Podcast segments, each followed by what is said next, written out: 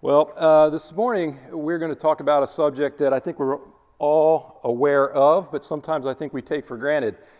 Um, it was birthed in our Sunday school class, Dispatches from the Front. Uh, one of the videos, uh, there was a young lady who uh, she had been saved. She was from a Muslim family, and um, she described it as it being a war for her soul. Uh, and that triggered a thought. Uh, it truly is a war for our souls. Um, there are a biblical truth and a spiritual reality that there are two kingdoms uh, battling over us. One is a, a, kingdom of darkness, and one is a kingdom, uh, the kingdom of heaven. I am unprepared, sorry. So, it'll get better. Um, so, yeah, uh, uh, spiritual reality, it, it, it's around us. Uh, we take it for granted. A lot of times, I think, as Christians, um, we'll get more into that. But um, today's passage is a very topical message. It's based loosely on Ephesians 6, um, 10 to 18. We'll go with 11 to 16, but it's 10 to 18. Uh, you may not know off the top of your head, but that's the, the passage on uh, spiritual warfare uh, specifically the armor of God. So if you'd rise with me, we'll read the passage and then we'll dig in. Paul writes, Finally, be strong in the Lord and in his great power. Put on the full armor of God so that you can fight against the devil's evil tricks. Our fight is not against people on earth, but against the rulers and authorities and the powers of this world's darkness, against the spiritual powers of evil in the heavenly world. That is why you need to put on God's full armor. Then, on the day of evil, you will be able to stand strong, and when you have finished the whole fight, you will still be standing. So stand strong with the belt of truth tied around your waist and the protection of right living on your chest.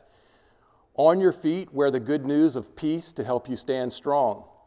And also use the shield of faith with which you can stop all of the burning arrows of the evil one. Accept God's salvation as your helmet and take the sword of the Spirit, which is the word of God. Pray in the Spirit at all times, with all kinds of prayers, asking for everything you need. To do this, you must always be ready and never give up. Always pray for all of God's people. Let's pray. Uh, Lord God, we commit ourselves to you this morning. Uh, we acknowledge that there is a spiritual war going on around us at all times. Uh, Lord, help us to be aware of what's going on, to be mindful, to be sober and vigilant um, to, to the powers uh, of darkness, um, but also be mindful of what you've given us in the kingdom of heaven. Uh, so, Lord, this morning as we dive in, um, I just pray. Uh, I thank Richard for his prayer, just as always, just the, that the words would come out right, that your message would not be hindered by anything that I do or say, but that your truth would land home in our hearts. Uh, and to do that, again, we just ask for open ears, open minds, uh, Lord, and a willingness at the end to not just be hearers, uh, but to apply what we hear. Uh, in Jesus' name we pray. Amen. Yeah, you can be seated.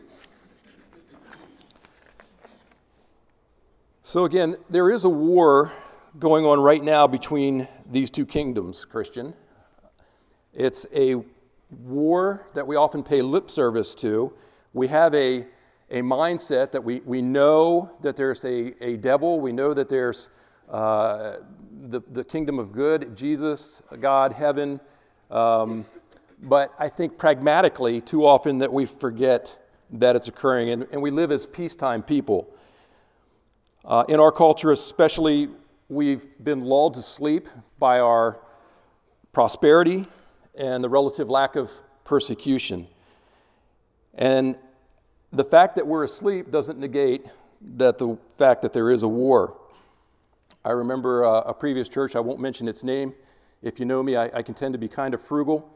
Um, I know we have to spend money uh, to keep lights on and, and, and provide chairs, um, but it, it kind of drives me crazy with the thought of warfare in mind, we should be outfitting a, a battleship. We should be outfitting troops, training them for the battle. And I remember uh, one, we called them family meetings. Um, you know, families are dysfunctional sometimes, so you, you can imagine how they went. Oftentimes, I, am kind of, um, when I'm very opinionated, the elders will tell you this in, in their meetings. If I've got a strong opinion, I can come across very animated. You might call me a jerk. Uh, there was a meeting, we were talking about the, the cost of the lighting and the, and the sound equipment, um, and I made my opinion no. And afterwards, someone came up to me and said, Hey man, we're not at war. And I remember thinking to myself, and that exactly right there is the problem. We're out, outfitting a cruise ship and not a battleship. So, again, we're, we're all familiar, if you've been Christian for long enough, uh, even, even non Christians hear the terms and, and uh, the forces of good and evil, the opposing sides.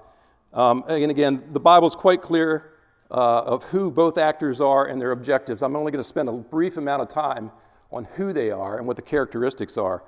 Um, but first, we have the kingdom of darkness. On one side, uh, our passage in Ephesians here, uh, it tells us, uh, it gets right to the point as to who the identity of the adversary is. Um, in verse 11, it tells us, I skipped a little bit, uh, it, it tells us right off that we fight against the devil's evil tricks, evil tricks. And we know that the devil is Satan. Uh, this is the one that, again, Jesus referred to as the ruler of this world. Paul referred to as the God of this world or age. Now, I know different faith traditions. Uh, I want to point out real quick that the word for world in, in the passage in John which Jesus used, is cosmos. It can be used as the physical realm, our planet. Uh, so it could be taken as the ruler of this world, this present world. Uh, I'm not going to defend, I'm not going to go into theology of it, uh, but it can also be, be taken as the ruler of this worldly system, the, the people uh, that, that inhabit this, this planet. Uh, and it seems to be backed up by Paul's usage then, the world, uh, uh, the God of this world. Some of your translations will say the God of this age. So, uh, again, I'm not going to get into the theology of that. That's a, that's a topic for its own self, and I don't have time to unpack it. But the implication, again, is that Satan holds sway over the worldly systems and the inhabitants of the earth. So, Ephesians 2 1 through 3 seems to confirm this, and this is the direction I, I would take it is that the world of which we as believers for, um, are a part, we at one time followed the prince of, of darkness, the prince of the power of the air, which again is, is Satan. So Paul notes that the kingdom of darkness is now at work uh, between the cross and the consummation when Christ returns. And those who don't know Christ are, are being manipulated uh, by this kingdom of darkness. Well, our, our passage uh, back in Ephesians 6 uh, goes on in verse 12 to tell us that it's not just Satan, but he seems to have a, a structure in place, a, a power structure, because it mentions that there are rulers, authorities, and powers of this dark kingdom. And again, it specifically notes that there are spiritual forces of evil in the heavenly realms. I put John, uh, 1 John 2.16 up there. Um, so the spiritual powers, and we, we know this from also Matthew, um, Matthew, where Jesus says, uh, Your will be done on earth as it is in heaven. So in the spiritual realm, uh, these, these battles are taking place and they manifest physically in our physical world. Again, we're, we're familiar with certain characteristics of the kingdom of darkness. Uh, John 3.16, or 3.19, excuse me. Uh, 3.16 is a good verse, 3.19 not so much. People love darkness instead of light because their deeds are evil. And that's what it comes down to, the kingdom of darkness, evil deeds, kingdom of light. Uh, this is everything that's good and true and pure and right that we're told to think on. Um, John 3.19 tells us that people love the darkness instead of the light because their deeds were evil. The natural man is dead, he's dead in sin. Now, what are some of the characteristics of the kingdom of darkness? Again, I don't want to spend too much time here. Uh, sin, deception, spiritual blindness. Deception, we think of um, that's what Satan did in the Garden of Eden. Uh, he tried to convince Eve that you will be enlightened. Well, it's a thin line between being enlightened and deceived. So we know that's one uh, one characteristics, characteristic of the kingdom of darkness the, the ability and the desire to deceive us and to keep us in bondage. Uh, 1 Corinthians 2.14, I didn't put it on the screen, but it, it tells us that the things of the Spirit can't be discerned by the natural man. It's impossible for the natural man to understand the spiritual things. Well, then we come to the kingdom of heaven. Uh, what about the kingdom of heaven? I think we're all much more familiar. That's where we, we spend most of our time, rightly so, I think, uh, dwelling on um, what we have in Christ. We know that Christ is our Redeemer. I appreciate the song we just sang. Um, I appreciate Bo with communion reminding us that Christ, it was, it was a, it was a uh, expensive, a, a, it cost a, a lot uh, for what Christ did on our behalf um, again, we know that Christ is our Redeemer and that all authority has been given to him in heaven and, and on earth. Uh, what else do we know? We know that there are legions of angels at his beck and call. Uh, we know that the kingdom is at once both a location, um, God is currently seated on his throne there, but it's also represented in and through a people, people who call on the name of Christ. It's the classic example of now but not yet. So, again, what began at the cross uh, will be consummated at Christ's return. And in the meantime, the kingdom of God is near. Jesus says that in, in Luke. Uh, did I skip it? Luke 17, 20 to 21. Um, it says, The coming of the kingdom of God, he's speaking to the Pharisees is not something that can be observed, nor will people say, Here it is or there it is, because the kingdom of God is in your midst. The Holy Spirit indwelling us uh, is the advance of the kingdom in this present time to be consummated when Christ return at the, at the fullness of time uh, and institutes his kingdom. Then the kingdom of heaven will be uh, 100% in our midst. But for now, it's a now but not yet. Uh, we're also familiar with the characteristics of the kingdom of heaven, um, such things as truth and love and justice and mercy and grace and compassion, kindness, self control, long suffering. Again, all of these are attributes of the kingdom's, kingdom of heaven, the kingdom of God.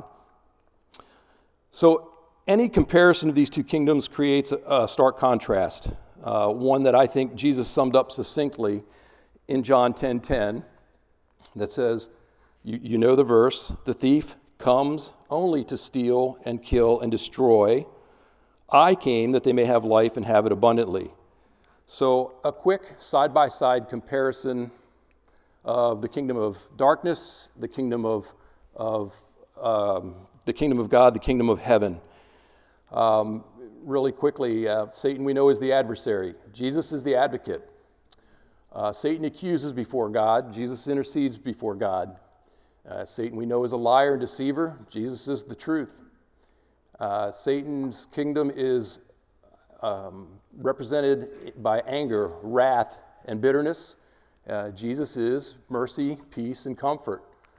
Uh, Satan promises freedom. Jesus makes slaves free the one that I want to key on today is the last one. Um, Satan exalts himself, and that results in man's ruin. Jesus humbled himself, resulted, resulting in man's redemption. See, Satan hates us. More, he hates God. While Jesus truly loves and seeks to, seeks to rescue the souls of men from the adversary, Again, he, he, Jesus came to give his life. Now, this may be controversial, but I, am thoroughly convinced it's true. Uh, maybe you've never thought of it this way. I think Satan's interest in our souls, he, he doesn't care about Mike Webb. He doesn't care about Bo Kilby individually. There are very few people that Satan cares about individually. I think Satan's, we are a byproduct of Satan's ultimate goal, and that is he wants to usurp God's kingdom, he wants to usurp God's throne. We, there are two Old Testament passages. I don't have time to go there. You can write them down. Isaiah 14, 12 to 15, Ezekiel 28, 11 to 19. See, Satan's downfall was his pride, and his desire, again, is to usurp God's authority, to usurp God's kingdom as he does that, we are, again, byproducts. Uh, what do they call them? Um, um, casualties of war, so to speak, uh, in that. Now, I think there are some. I think um, Seven Sons of Sceva, I believe, uh, where they're trying to cast out demons. And uh, what, is the, what did the demons say? Jesus we know, Paul we know, but who are you? If we're not actively engaging in warfare with Satan's kingdom, I don't think he cares. He could not care less who we are. Now, his goal is to take people from the kingdom of heaven, keep people from the kingdom of heaven, and in that sense, yes, he is, he is capturing souls, and, and um, in that sense, he cares about uh, our souls. But I think we're just, again, casualties of war in that case. You think about Satan's original position in the kingdom of heaven and the reasons for his expulsion. It was his pride. They, we know that he was an exalted angelic being who became proud, and it was his in, insatiable desire for prominence, desiring the glory which belongs only to God, which led to his expulsion. And again, in his pride, he determined to take the throne of God for himself uh, and keeping others from being with God forever. So while I, I wrote the objective is the battle of souls, uh, I think for the kingdom of darkness, that's only a half truth. It's really a desire to usurp God's kingdom. 1 Peter 5 8 does remind us um, that as a part of God, Satan's continuing ambition to replace God um, is his passionate yearning to have others worship him. And 1 Peter tells us that we need to be sober minded, we need to be watchful and vigilant uh, because Satan is seeking to, whom he can devour and to capture men's souls uh, for his own kingdom. And again, I think that's why Peter reminds us of the need to not just pay lip service to uh, the spiritual reality of warring kingdoms, uh, but to honestly and pragmatically do something about it. Be alert, be vigilant. Well, again, I don't think the kingdom of darkness is technically interested in our soul. Uh, it's more about gathering and, and expanding his own Kenyan kingdom. Um, and he does this by, by promising truth. We know that sin uh, promises all, all, kinds of things. Um, but instead of promising, uh, fulfilling the promises, they, they deliver us into conquest, to oppression, and ultimately to slavery to sin. Uh, and we know that if the lost if, if, not if, when uh, Jesus is, is uh, named as Savior and claimed as Savior, uh, Satan's kingdom is gone. He loses, he loses converts, he loses prisoners of war, so to speak. Uh, the battle would be over because he would have lost. And so Satan will do anything to keep us from having the light. Um, the verse that talks he has blinded those people to the truth. Uh, they cannot see, they're kept in darkness. Uh, uh, but again, I think that he's more interested in keeping his kingdom. So, again, it's a spiritual battle that manifests in the physical realm. The Christian is to manifest the character and conduct of our Lord. Uh, and the non Christian manifests the character and conduct of their father, Satan. It's a very stark contrast, one that's obvious. Well, again, thankfully, Christ has given us everything we need to wage war uh, in this battle. You know what? For, I should back up. Um, I, I, said that the, the kingdom of darkness is not interested in your soul, and that's directly in contradiction to we know that Christ. Uh, it's not so much kingdom building, it's a desire, it's a true desire out of love to rescue us from the kingdom of darkness to the kingdom of light. Christ does care about us individually. We know scripture after scripture where he talks about uh, knowing the hairs on our head. Uh, if a sparrow falls, how much more valuable are us? Christ cares about us as individuals. And then by extension, the kingdom of God grows, right?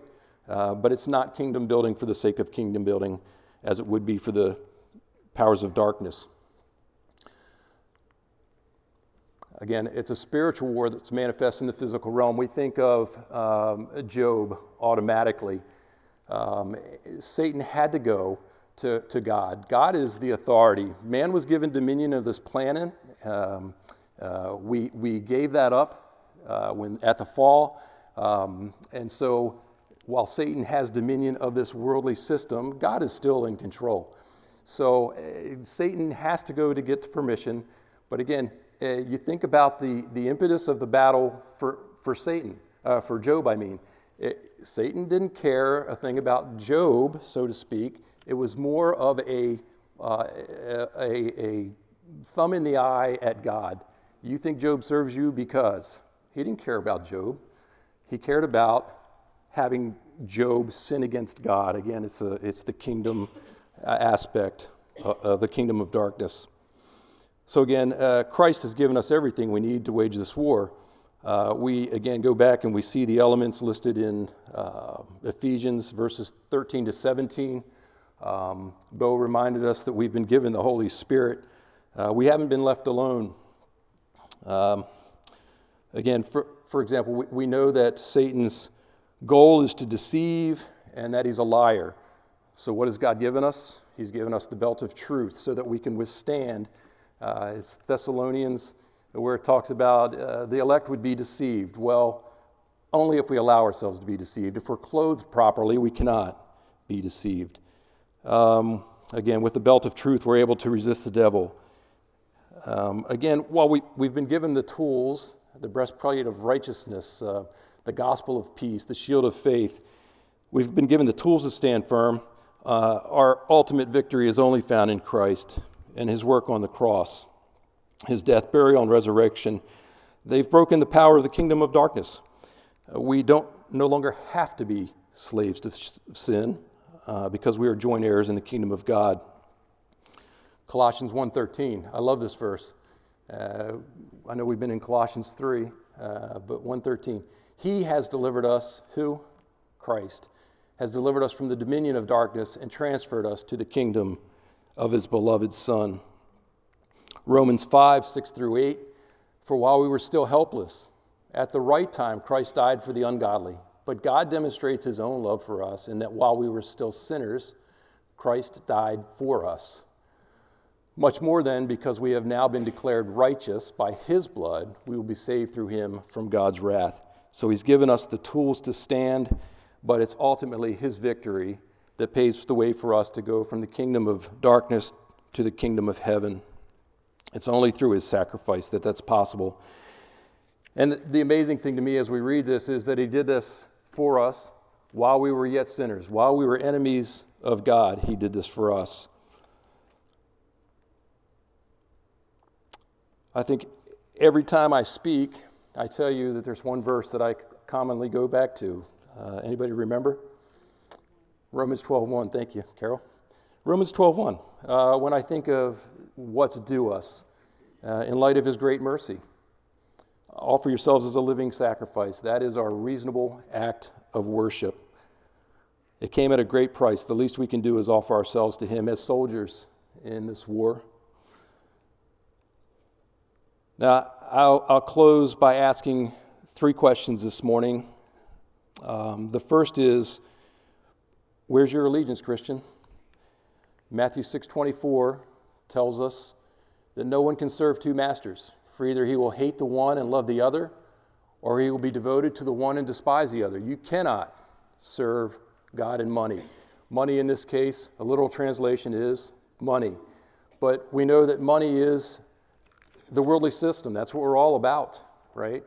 Um, money, power, success, they're all being chased. We can't serve the God of this world and, and God at the same time. It's impossible. So, Christian, I just ask where's your allegiance? Are you serving God or are you serving the God of this world? Matthew 6:33 leads into my second question is are you actively engaged in the war or are you AWOL? Again, pragmatically, uh, intellectually, we know that there's a war. We, we talk about it all the time the powers of good and evil.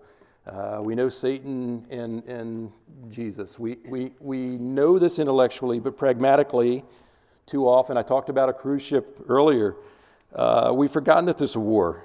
Uh, we're, we're lounging on a beach, unaware of the conflict going on around us. And I think that that leads back to the Old Testament, where, where God says to the Israelites as they're getting ready to go into the promised land, when you enter the land flowing with milk and honey, what was going to happen? You're going to forget me. And I think that's exactly where we are in this country. It takes an intentional effort, staying in the Word, staying in prayer. Jesus has given us the tools, the spiritual armor to do this. It's, a, it's just a question of will we, will we do it? Will we submit? Where are you AWOL? Uh, Matthew 6:33. But seek first the kingdom of God and His righteousness, and all these things will be added to you. The kingdom of God has to be our first focus. Now, when it says seek first, that's chronologically, and that's in order of importance, um, our priorities. The kingdom of God has to be the first thing that we look for. My final question then is Have you allowed yourself to be conscripted back into the kingdom of the army of darkness. Now, I'm not talking about losing salvation. I don't think um, once saved is always saved. But if you are exhibiting the characteristics of the kingdom of darkness, you, it's fair to ask yourself, Am I saved? If you find yourself angry, bitter, wrathful, jealous, envious. I, I listed them off earlier. If that's, your, if that's your normal mode of operation, you have to ask yourself um, I'm either not saved or I've given myself back into the kingdom. And if that's the case, hey, Luke, Jesus in Luke, no one who puts the hand to the plow and looks back is fit for the service in the kingdom of God. It's not going to happen. If we're exhibiting character traits, I need to get my own way, uh, I'm name calling. You fill in the blanks. Fill in the blanks. Attributes of the kingdom of darkness. You are not fit for the service of the king. So you have to ask yourself Have I given myself back? Have I put myself in chains again? Am I a POW in this war? So I, am just asking. Um, it's not a loss of salvation. Uh, you're either saved or you're not, but it's fair to ask uh, if you find yourself manifesting these behaviors, um, am I back in shackles? Have you gotten sloppy in your walk? Um, is there a tendency to skirt the truth?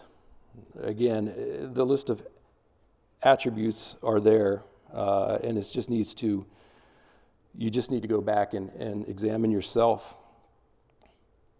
Uh, I think of the love chapter, 1 Corinthians 13. The key attribute of the kingdom of heaven is love. How well do we stack up against that? Are we holding grudges? Only you can answer that, but I'll just throw the challenge out there.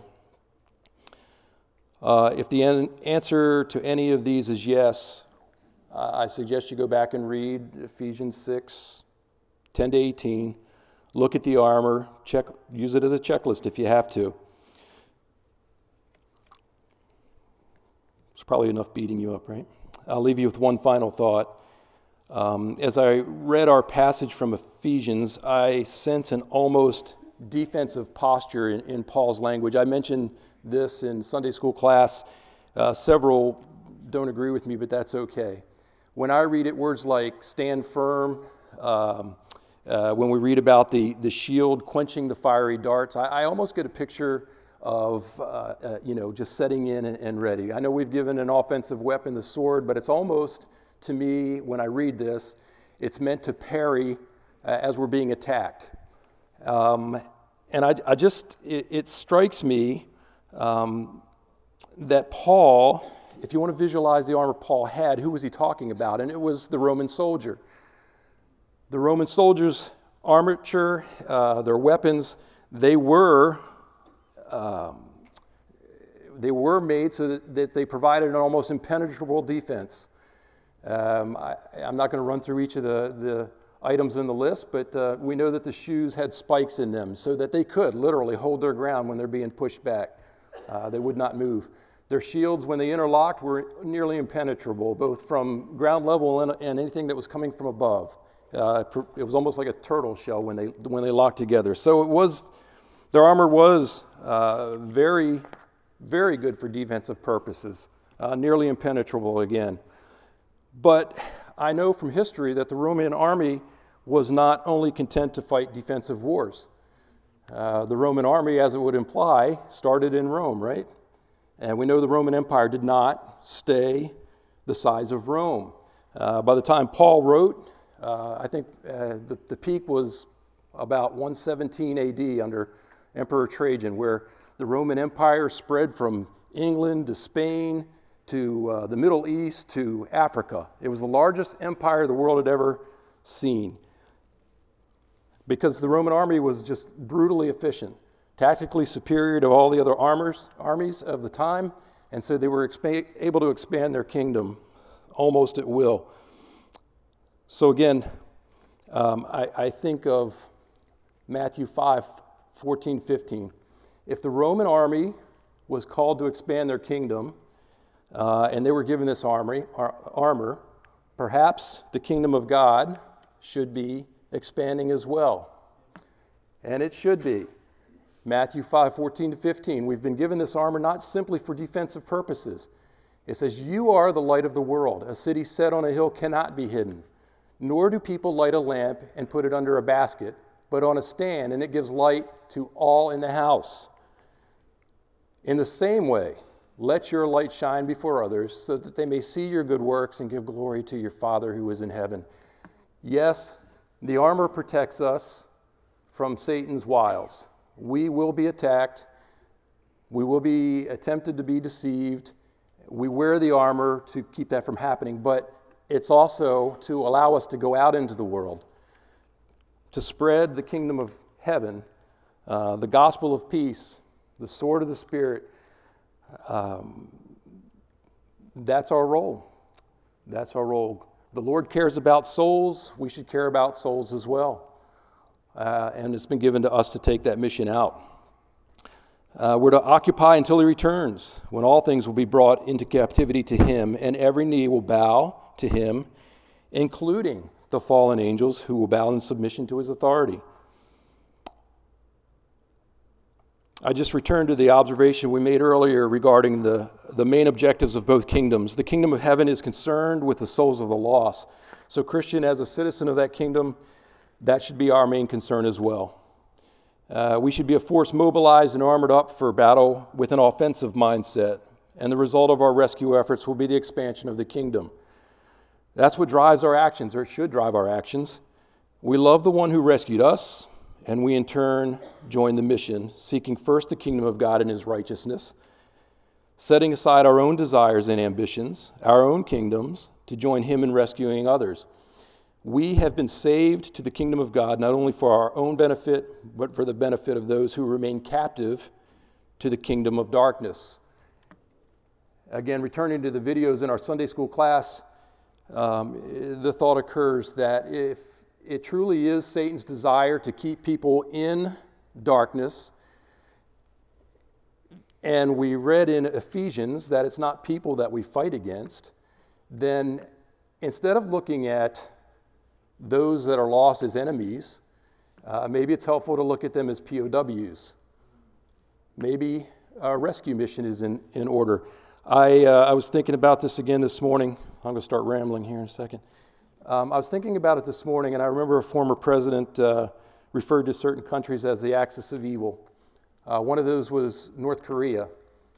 Now, a physical illustration of, of the spiritual, I, I think. Um, is it the North Korean people that we should be angry at? The answer is no, right? That's an easy one.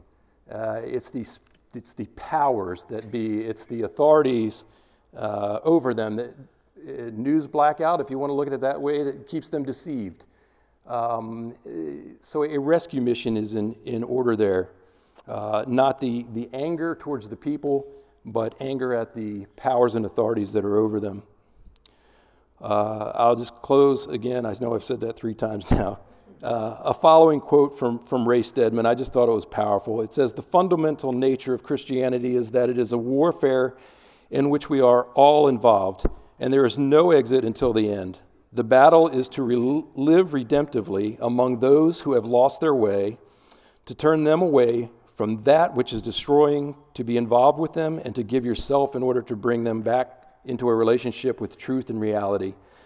The warfare is to live your life for a purpose, not merely to spend it on yourself. And again, contrast that with the kingdom of darkness uh, and those who serve it. They're only concerned with kingdom building. Like their father, they desire to be their own gods. Like their father, they want their own way. And Satan's happy to let it happen. Uh, in fact, he encourages it. Uh, when those lost to darkness continue as slaves to sin and idolatry, they're not serving God and they're not a part of his kingdom. So we, it comes down to a choice, ultimately. Uh, Jesus tells us, uh, or, or James tells us, you adulterous people, adulterous because we're worshiping something other than God. Do you not know that friendship with the world, there's the word again, cosmos, the worldly systems that are in place, is enmity with God? Therefore, whoever wishes to be a friend of the world makes himself an enemy of God. Simple choice, folks. And I just pray that, like Joshua, we make the right choice. But if you re- refuse to serve the, God, the Lord, then choose today whom you will serve. Would you prefer the gods of your ancestors, who they served beyond the Euphrates, or will it be the gods of the Amorites in, those land, uh, in whose land you now live? But as for me and my house, we will serve the Lord. Amen.